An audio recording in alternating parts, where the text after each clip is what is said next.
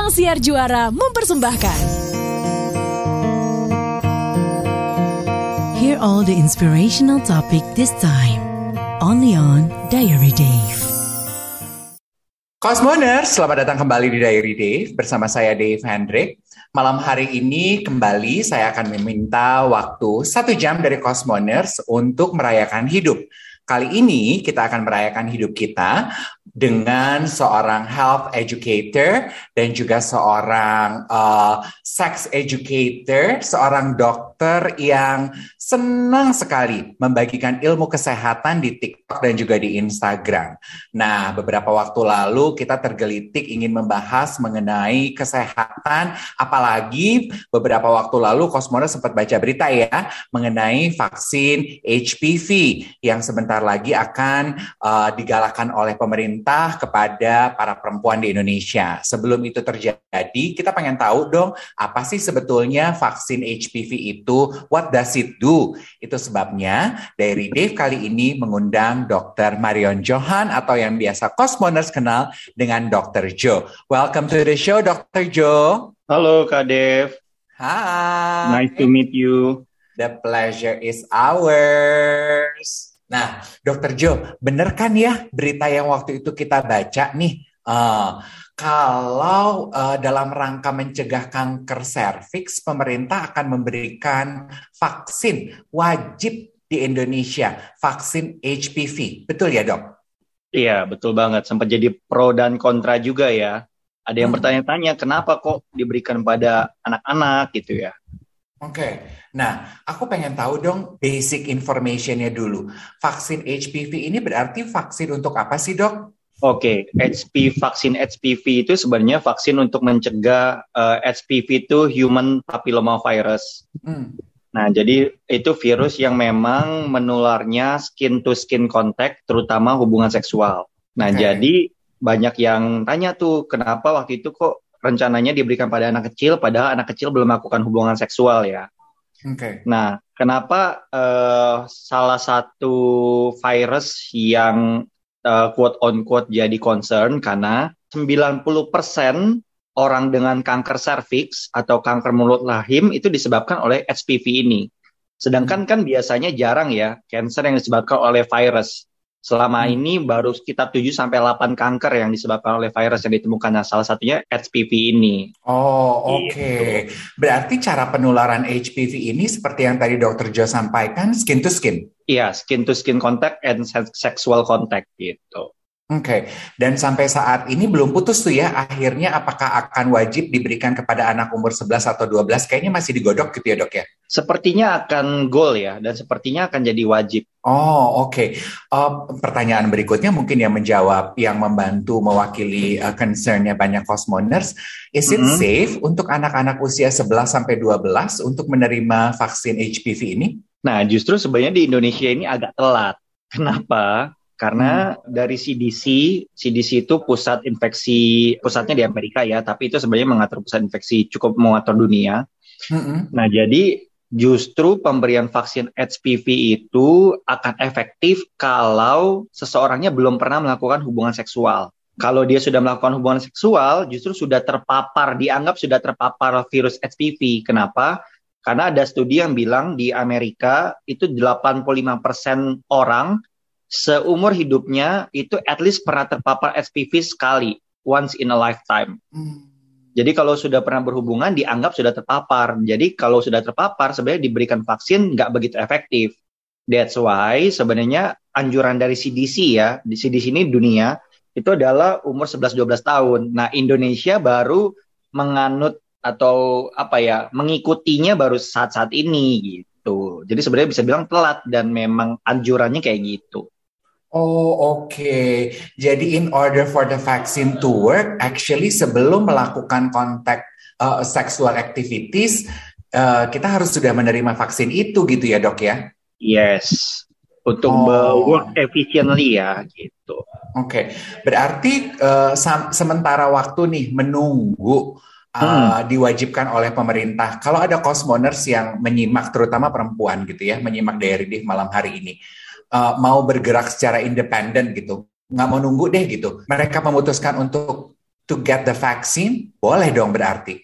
Boleh banget. Sebenarnya kan makanya uh, salah satu kalau Kadef tahu kan kalau suami istri sudah berhubungan, biasa ibu-ibunya digalakkan untuk cek pap smear tuh. Hmm. Ya kan ya, pap smear itu sebenarnya untuk screening, screening kanker serviks itu. Salah satunya hmm. tuh deteksi H P V itu gitu. Nah, biasanya uh, follow up-nya ada dibeli, diberikan ya vaksin H P V ini setelah pap smear biasanya. Walaupun back again seperti yang tadi saya bilang, uh, ya nggak seefektif dulu kalau diberikan pada anak-anak. Jadi sebenarnya uh, dimanapun, di rumah sakit swasta, di rumah sakit negeri, sebenarnya ada pasti vaksinnya gitu. Dan harganya cukup lumayan ya, banyak hmm. yang bilang harganya cukup lumayan, makanya pas diberikan gratis, ada wacana diberikan gratis pada anak-anak, ada beberapa orang yang mengerti justru menyambut baik gitu. Wah, saya mahal nih, biasanya vaksin, oh ini mau diberikan pada anak, bagus deh gitu. Ada yang nggak tahu mungkin latar belakang tentang H P V ini, makanya jadinya kontra gitu. Kok diberikan pada anak-anak padahal belum berhubungan seksual? Ya backstory-nya adalah yang seperti saya jelaskan tadi gitu. Ah, I see, I see. Kalau untuk perkembangan vaksin H P V gratis dari pemerintah itu, mari kita tunggu update-nya seperti apa di berita sama-sama gitu ya, Cosmoners ya. Kalau Cosmoners pengen berarti tinggal ke uh, rumah sakit manapun gitu, nggak ada pemeriksaan sebelumnya. Maksudku bisa datang anytime langsung menerima vaksinnya gitu ya dok? Itu yang tadi saya bilang Kak Dev, biasanya kalau sudah berhubungan seksual atau seksual aktif, biasanya akan dicek dulu pap smear. Pap smear, oke, oke, got it. Setelah pap smear baru biasanya akan di follow up dengan pemberian vaksin. Oke. Okay. Dan uh, H P V-nya sendiri. Vaksin ini uh, berapa lama sekali harus diulang, dok? Kalau pada orang yang sudah berhubungan seksual biasanya akan diberikan tiga kali, tiga dos. Hmm. Kayak uh, waktu COVID itu kan ada tiga dos juga kan ya. Yeah. Nah, itu akan diberikan tiga dos gitu. Oke, okay. Dan tiga dos itu good for a lifetime? Sebenarnya dibilang good for a lifetime, yang namanya vaksin itu hanya memproteksi nggak seratus persen ya. Hmm. Yang paling, yang aku mau titik beratkan adalah sebenarnya ya karena H P V ini menularnya karena hubungan seksual, hmm. yang paling harus diingat adalah jangan gonta-ganti pasangan. Hmm. Okay. Gitu, selama selama nggak gonta-ganti pasangan, terus udah vaksin, harusnya aman gitu. Itu key message-nya ya, Cosmoners ya, dianjurkan yeah. untuk setia pada pasangan Anda in order for the vaccine to fully work in your body. Oke, okay. mm-hmm. Pertanyaan Anda kita simpan, kita akan kembali dengan dokter Joe setelah jeda lagu berikut ini. Kita lanjutkan Diary Dave bersama dokter Joe. Kalau Cosmoners ketinggalan menyimak Diary Dave di Cosmopolitan Radio, bisa simak di Spotify, cari podcastnya Diary Dave, so you can go back and save the information you heard. Kita juga ingin menyentuh mengenai sex education dong kepada anak-anak nih dokter Joe. Karena dokter Joe juga sebagai content creator yes. yang sangat aktif membagikan konten-konten dan juga edukasi.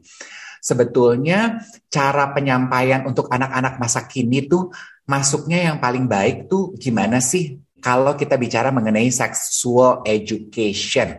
Nah ini menarik banget Kak Dev, karena ya as you know, kemarin ada berita ya bahwa ada anak yang uh, dicium paksa oleh seorang pria. Aku lihat hmm. videonya sedih banget tuh yang kejadian di Gresik. Nah aku sempat post di story dan banyak yang bilang, Uh, itu mungkin karena apa ya dok, kok bisa terjadi hal itu gitu, kok anaknya diem aja dan segala macam. hmm. Sebenarnya karena sex education nggak diberikan sejak dini gitu. okay. Nah banyak yang nanya sejak sejak umur berapa sih dok sebenarnya anak itu bisa diajarkan sex education? Sebenarnya sedini mungkin, dari usia apa satu tahun bahkan bisa okay. gitu, tapi yang disampaikan ada porsinya gitu. okay. Contoh pada nol sampai dua tahun biasanya kita kasih pengenalan akan body parts. Hmm. Gitu. Jadi kayak kita kasih tahu lagi mandiin nih, kita kasih hmm. tahu bahwa ini namanya penis, ini namanya vulva, di dalam vulva ada yang namanya vagina, segala macam. Vagina ini adalah alat apa gitu, atau okay. ini namanya anus untuk uh, kamu buang kotoran segala macam. Nah, hmm. banyak orang tua yang nggak paham juga, dia edukasinya biasanya itu pakai kata-kata yang lain tuh, ini burung, ini segala macam kan, harusnya nggak boleh, harusnya dengan kata yang exactly the organ itu apa gitu. Okay. Nah nanti naik umur dua sampai lima tahun biasanya kita ajarin konsen, tentang konsen nih Kak Dev. Hmm, jadi kalau tujuan.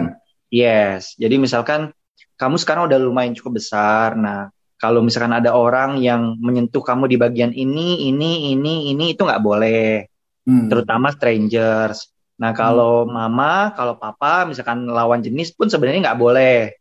Hmm. Gitu. Kalau menyentuh di bagian yang ini sama ini, kecuali misalkan terdesak, misalkan lagi uh, cebokin atau segala macam, dan itu nggak ada, nggak ada, misalkan dia perempuan, nggak ada mama, papa boleh bantu, tapi selain itu nggak boleh. Hmm. Gitu. Baru lima sampai teenagers, biasanya dua belas tahun, itu beda lagi tuh. Baru kita jelasin tentang alat reproduksi, proses reproduksi, dan lain-lain gitu, Kak Dev. Oke, okay. Berarti teenager ke belakang itu yang udah lebih uh, full on gitu kali ya penjelasan yeah. sexual education-nya. Uh-huh. Betul. Hmm, oke, okay. Karena kan uh, teenager itu juga ya masa-masa yang tidak mudah ya bagi orang tua ya. I can relate mm-hmm. kepada Cosmoners yang punya teenager di Insta Stories kan banyak yang suka membagikan, dan uh, kita nih orang Timur masih suka kagok gitu kalau nol sampai masa teenager kita masih memperlakukan mereka sebagai kanak-kanak, akan lebih mudah kayaknya membahas mengenai sexual education seperti yang dicontohkan oleh dokter Joe. Aku ingin tahu sedikit saja apa masukan yang dokter Joe bisa kasih untuk orang tua yang punya teenager. Oke, okay. Kalau teenager sex education-nya justru berbeda, Kade. Berbeda sekali. Berbedanya adalah hmm. it, kalau kita memberikan sex education pada teenager, kita nggak boleh menjadi orang tua. Justru kita harus menjadi teman. Kuncinya adalah di situ. Karena kalau kita menjadi orang tua, dia akan merah, ada membangun barrier, membangun gap. Nah, jadi harus kayak teman, kayak uh, penyampaiannya fun, tapi penyampaiannya juga uh, scientific. Tapi juga nggak boleh terlalu vulgar gitu. Memang kalau di teenager ini agak uh, tricky gitu. Tapi kuncinya di situ. Harus ada keterbukaan. Gimana ada keterbukaan? Yaitu kita harus jadi teman. Justru banyak orang tua yang gagal memberikan sex education pada anaknya itu karena dia menjadi orang tua pada teenager. Oke, okay, oke, okay, got it. Jangan menjadi orang tua ya untuk teenager, tuh saran dari dokter Joe Cosmoners. Hmm. Aku yang aku ingin tahu dok.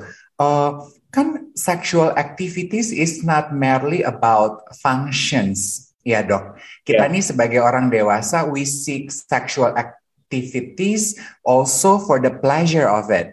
Yang arah yes, pertanyaan yes. saya adalah, is it also necessary for parents to explain that part of sexual activities to our teenagers gitu? Karena kan sexual, kenapa kita melakukan sexual activities? Karena it, it gives us a sense of release gitu. Hmm, hmm.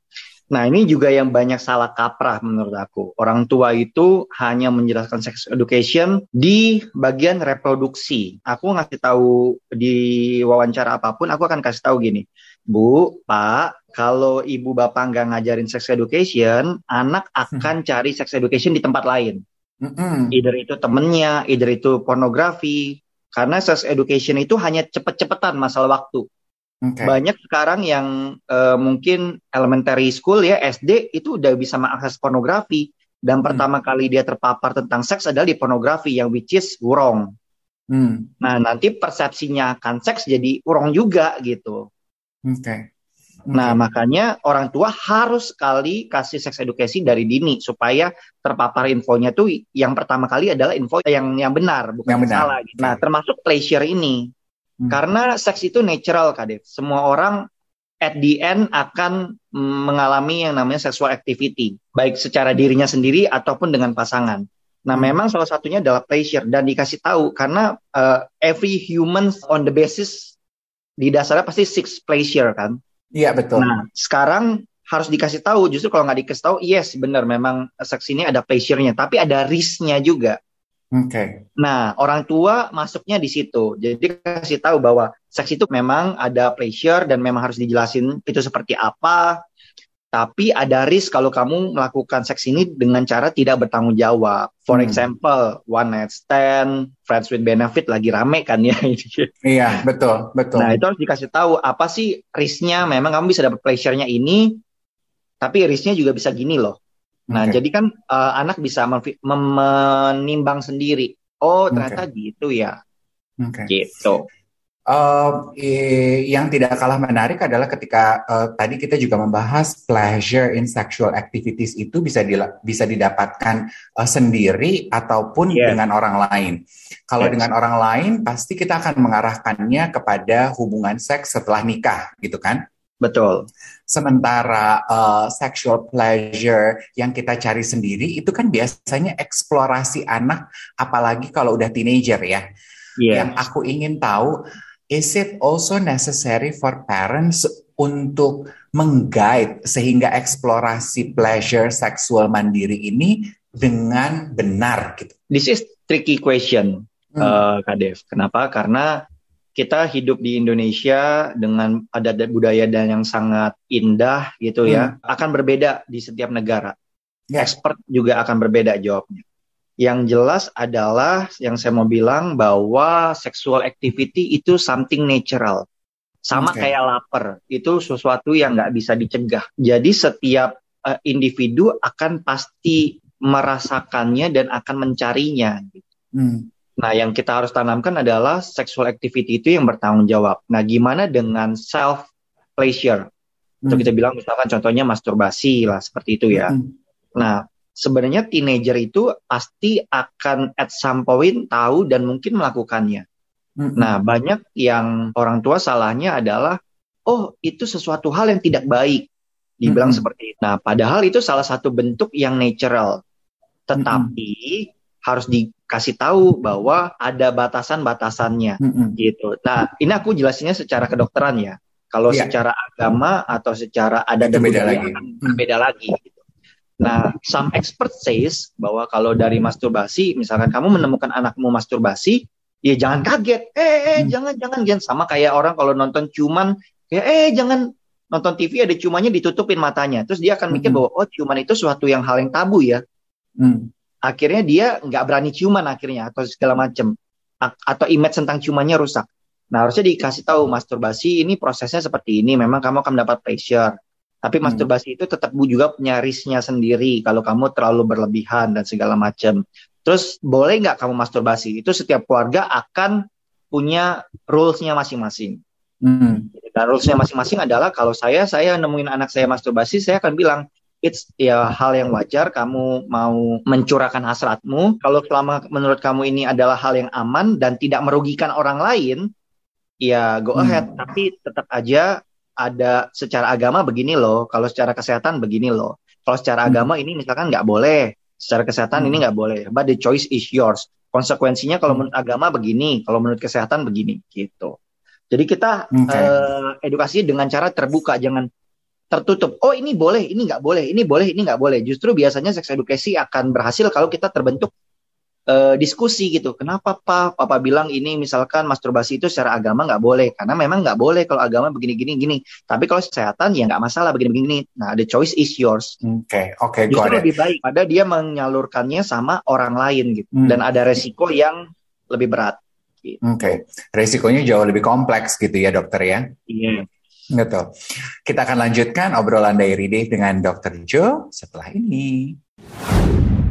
Memang uh, zaman berubah, manusia berubah, lifestyle berubah, teknologi berubah. Tujuan kita nih malam hari ini ngobrol dengan dokter Joe adalah untuk membekali uh, calon orang tua yang menyimak atau mungkin Anda generasi milenial, zilenial yang menyimak Diary Dave kali ini dengan uh, ilmu yang tepat gitu ya, untuk membuat pilihan yang paling bertanggung jawab terhadap badan masing-masing. Tadi kan dokter Jo juga bilang, ini juga pembahasan diskusi mengenai uh, friends with benefit di generasi sekarang banyak sekali berseliweran di social media. Aku tidak akan uh, mendalami mengenai alasannya kenapa atau sisi psikologisnya, that's for another different chapter. Tapi especially with dokter Joe kali ini adalah aku ingin membahas apa sih dari sisi medis yang harus kita persiapkan ketika kita sudah sexually active. Biasanya kalau kita udah sexually active, kita harus tahu bahwa safe sex itu seperti apa dan setiap resiko dalam hubungan seks seperti apa. Bahkan eh, orang yang berhubungan seks yang aman, Kak Dev, bisa beresiko terkena yang kita sebut tadi H P V. Nah, agak mengagetkan kan? ada pertanyaan kayak gini, dok, kalau saya setia sama suami saya dan suami saya setia sama saya, bisa nggak sih saya kena H P V? Jawabannya adalah bisa, karena gini, karena H P V, ini kita ngomongin H P V itu hanya salah satu virus dari banyak banyak penyakit infeksi menular seksual ya Kak Dev. Ya. Tapi ini adalah contoh yang bagus. Nah, H P V itu kalau terkena pada orang, bisa dia tuh nggak bergejala. Nah, misalkan si suami ini dulunya doyan jajan, terus akhirnya tobat, terus menikah sama uh, si istri ini, lalu tiba-tiba si istri ini kena H P V, bisa nggak? Selama pernikahannya nggak selingkuh, bisa aja. Karena mungkin dulu si suami waktu jajan itu pernah kena dan dia nggak tahu. Nah, hmm. seberesiko itu infeksi menular seksual. Dan termasuk juga H I V, klamidia, gonorea, sifilis, dan banyak penyakit infeksi menular seksual lainnya. Gitu. Jadi yang perlu diketahui adalah setiap hubungan seks itu pasti ada resiko. Oleh karena itu, berhubungan sekslah yang bertanggung jawab. Pertanyaannya berarti hubungan seks yang bertanggung jawab adalah yang? Menurut aku adalah when you are ready. When you are ready and committed to that person only for the rest of your life. Which is through marriage. Uh, screening apa sih yang harus kita lakukan, dokter, when we know that we are sexually active? Yearly. Sebenarnya banyak, jadi bisa hmm. aja uh, kalau pada wanita H P V dan S P V pada pria juga bisa kena loh. Jadi oh, gitu? Kutil kelamin, iya, bahkan enam puluh persen dari kanker penis itu penyebabnya adalah H P V juga. Jadi oh. uh, H P V itu pria wanita harus cek, terus dengan infeksi-infeksi menular lainnya. Apalagi kalau misalkan dia itu orang beresiko, kita ngomongnya orang beresiko ya. For example, dia suka gonta-ganti pasangan, hmm. atau dia bekerja di bidang itu. As, sexual apa, worker? Ya, sexual worker. Nah, itu harus banget cek yang namanya infeksi, marker infeksi menular seksual. Apa aja itu banyak banget.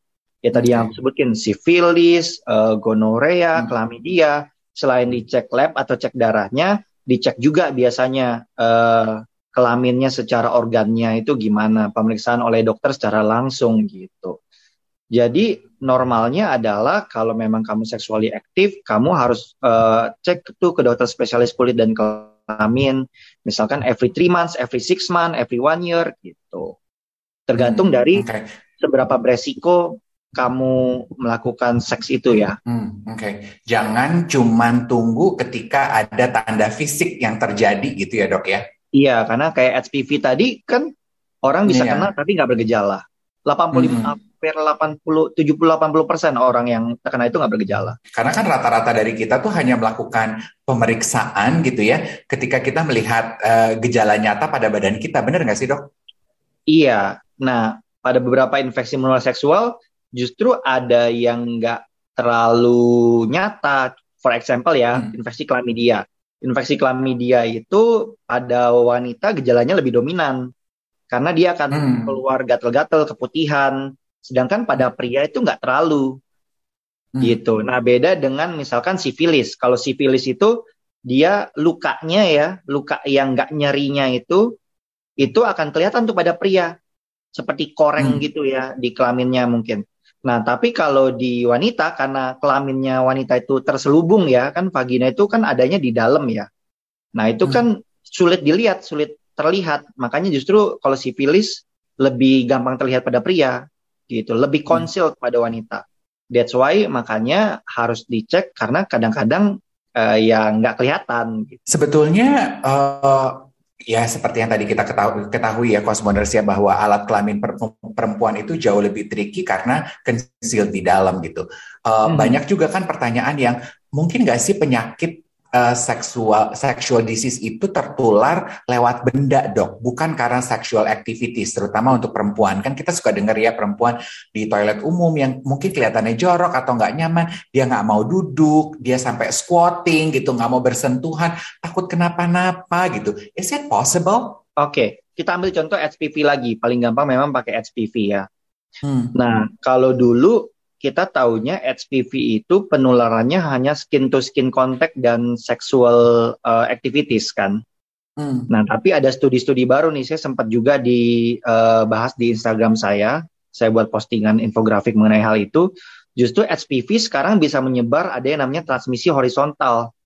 Nah, transmisi What? horizontal transmisi horizontal itu jadi kayak misalkan contoh, ditemukan virus H P V-nya ini pada alat-alat kedokteran yang sudah disteril bahkan. For example, pada U S G transvaginal. Kan kalau kita ke dokter kandungan, biasanya ada U S G-nya yang dimasukin ke dalam vagina ya. Itu namanya hmm. U S G transvaginal. Nah, pada U S G transvaginal itu ternyata ada tuh virus H P V-nya, walaupun udah disterilin, masih ada sisa. Hmm. Dan itu diduga, baru diduga ya, bisa menyebabkan transmisi. Nah, terus ada juga yang namanya self-inoculation. Self-inoculation itu misalkan kita skin-to-skin contact pada orang yang terpapar, misalkan nggak di pada kelamin, tapi kita pegang bagian itu, lalu kita pegang bagian kelamin kita, Let, let's say pada saat mastur- masturbating. Nah, itu bisa menular tuh ternyata, walaupun kita nggak secara directly berhubungan seks dengan orang tersebut. Nah, sekarang kalau transmisi lewat air gimana? Nah, memang sih ditemukan dari uh, studi itu ada tuh virus uh, H P V-nya di air tersebut. Tapi menular atau tidak itu yang masih inkonklusif. Jadi yang menular bisa nggak sih lewat toilet kalau H P V ini, ini masih inkonklusif jawabannya. Nah, tapi masih ada kemungkinan. Kalau dulu dokter biasanya bilang enggak. Nggak mungkin gitu, tapi yang namanya infeksi seksual dan kedokteran itu selalu berkembang. Nah, that's why kayak uh, kita harus jaga juga hygiene dari uh, diri kita masing-masing gitu. Kita lanjutkan kembali Diary Day bersama dokter Joe. Nah, yang juga ramai diskusi adalah zat besi, konsumsi zat besi untuk perempuan nih dok. Is it hmm. true bahwa uh, suplemen zat besi untuk perempuan dianjurkan dari usia remaja? Sebenarnya konsumsi zat besi itu dianjurkan memang indikasinya kalau memang ada kekurangan zat besi okay. ya. Biasanya kita cek darah dulu nih, kita cek darah kalau H B-nya rendah berarti mungkin ada anemia. Tapi anemia sendiri penyebabnya macam-macam. Salah satunya anemia karena kekurangan zat besi. Biasanya dilanjutin lagi tuh cek, kita namanya cek ferritin. Atau cek hmm. uh, cadangan besi. Kalau cek cadangan besi atau ferritinnya itu kurang, berarti benar nih. Ini anemia karena kekurangan zat besi. Baru biasanya kita minum tuh zat besi. Jadi harus apa enggak? Jawabannya enggak wajib. Tapi kalau mau juga enggak apa-apa. Karena kalau proses ini, kalau kita ngomongin zat besi, nanti ujung-ujungnya ke anemia dan satu lagi ke program hamil biasanya K D. Nah, banyak orang yang nggak tahu mau hamil itu dia langsung oh ya udah nanti diserahin aja sama Tuhan. Padahal hamil itu harus diprogram justru sebelum hamil. Jadi direncanakan itu ada tuh harus cek ini, cek itu, minum suplemen ini, minum suplemen itu gitu. Berarti pengecekan dan perencanaan untuk kehamilan itu uh, ketika pasangan memutuskan untuk menikah harusnya udah mulai dikonsultasikan dan dibuat rencananya gitu ya dok dan pemeriksaannya gitu. Tuh. Betul, tapi kan sekarang kan banyak yang mau child free ya kak ya, itu hmm. beda perkara. Jadi balik lagi kalau memang mau punya anak dan sudah program mau punya anak, justru itu harus diperiksanya sebelum. Nah banyak kan yang udah hamil duluan, eh baru cek ini dok, cek itu kan itu juga uh, kurang tepat. Akhirnya kalau uh, sudah hamil baru cek ini cek itu, resiko angka kegugurannya makin tinggi gitu. Oke, okay. Kalau gitu just to be blunt, uh, untuk pasangan yang berencana menikah dan berencana ingin punya anak, pemeriksaan apa saja sih yang diwajibkan dok? Nah, biasanya banyak sekali. Salah satunya adalah pemeriksaan TORCH. Nah, TORCH itu adalah toksoplasma, rubella, hmm. cytomegalovirus, herpes, dan lain-lain. Ada juga pemeriksaan biasanya anemia yang tadi. Lalu biasanya pemeriksaan patensi dari uh, kedua belah pihak. Organ reproduksinya gitu. Tapi kalau mau dijabarin pemeriksaan apa aja banyak banget. Okay. Yang okay. pasti adalah kalau mau program lebih baik e, dikonsultasikan ke dokter gitu. Jadi sebelum mau punya anak dikonsultasikan dulu ke dokter. Ini membahas sedikit mengenai tren uh, child free. Saya juga membaca banyak sekali wacana yang bilang generasi ke bawah itu semakin uh, sadar dengan pilihan tidak ingin membebani bumi ini, hmm. mewariskan bumi ini kepada anak-anak karena bumi ini katanya sudah overpopulated. Jadi banyak hmm.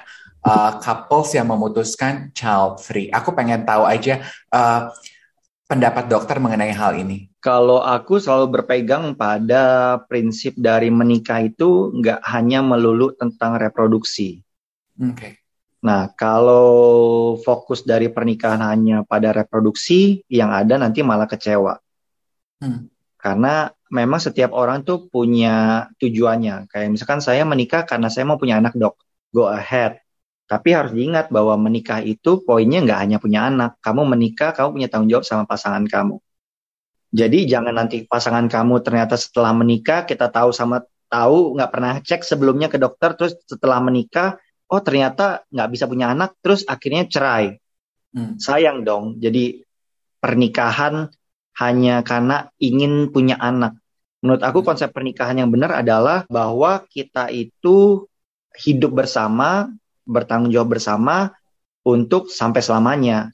Artinya ada anak syukur, nggak ada anak syukur gitu. Jadi menurut aku konsep child free adalah konsep yang ya wajar aja kalau misalkan seseorang itu pingin menikah tapi nggak punya anak gitu. It, it is totally normal gitu.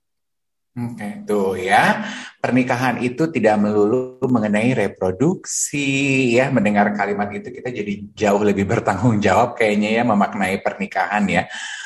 Uh, membahas sedikit juga mengenai uh, pembatalan hak aborsi di Amerika sekarang kan udah illegal tuh dok.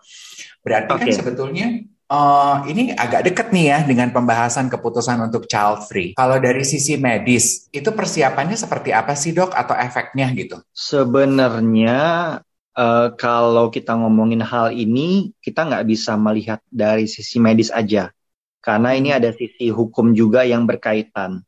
Dan okay. hukumnya uh, di uh, luar sama hukum di Indonesia berbeda. Agak berbeda memang. Hmm. Nah, tapi memang pada kalau di dunia medis ada hal-hal yang dimana kita salah satu pilihannya adalah terminasi. Hmm. Terminasi yang mungkin bisa dibil- bisa dibilang dengan aborsi lah ya. Atau terminasi sebenarnya lebih cocok uh, dijelaskan dengan penghentian kehamilan. Hmm. For example, dia uh, kehamilannya ektopik. Hmm. Kehamilan ektopik itu dia hamil tapi nggak di tempat seharusnya. Harusnya kan di rahim ya. Hmm. Tapi dia lahirnya, misalkan nempelnya itu, janinnya itu di tuba. Nah itu kalau pecah, itu bisa perdarahan. Hmm. Dan biasanya kalau itu pecah, itu udah terlambat tuh. Biasanya ibunya langsung uh, bisa meninggal tiba-tiba gitu. Nah, that's why biasanya kalau pada kehamilan ektopik di, uh, bi- dipertimbangkan untuk dihentikan kehamilannya atau diterminasi atau mungkin yang orang awam mikirnya adalah diaborsikan gitu. Karena apa? Hmm. Karena kalau kita terusin satu anak itu nggak akan berkembang, janin itu nggak akan berkembang. Hmm. Yang kedua malah jadi resiko untuk kehamilan ibunya. Jadi poinnya adalah sebenarnya terminasi kehamilan di medis itu bisa dilakukan atas indikasi kalau ada mengancam keselamatan ibu maupun janinnya gitu. Tapi kalau aborsi di mana tidak ada alasan itu, misalkan dia uh, aborsi, dok saya mau aborsi aja, anak saya udah empat. Nah, di kedokteran Indonesia masih belum bisa memang. Oke, okay. noted, noted. Memang banyak sekali rupanya ya Cosmoners uh, yang bisa kita kulik. Karena saya suka nih diskusi dengan dokter Joe dan cara dokter Joe menyampaikan materi.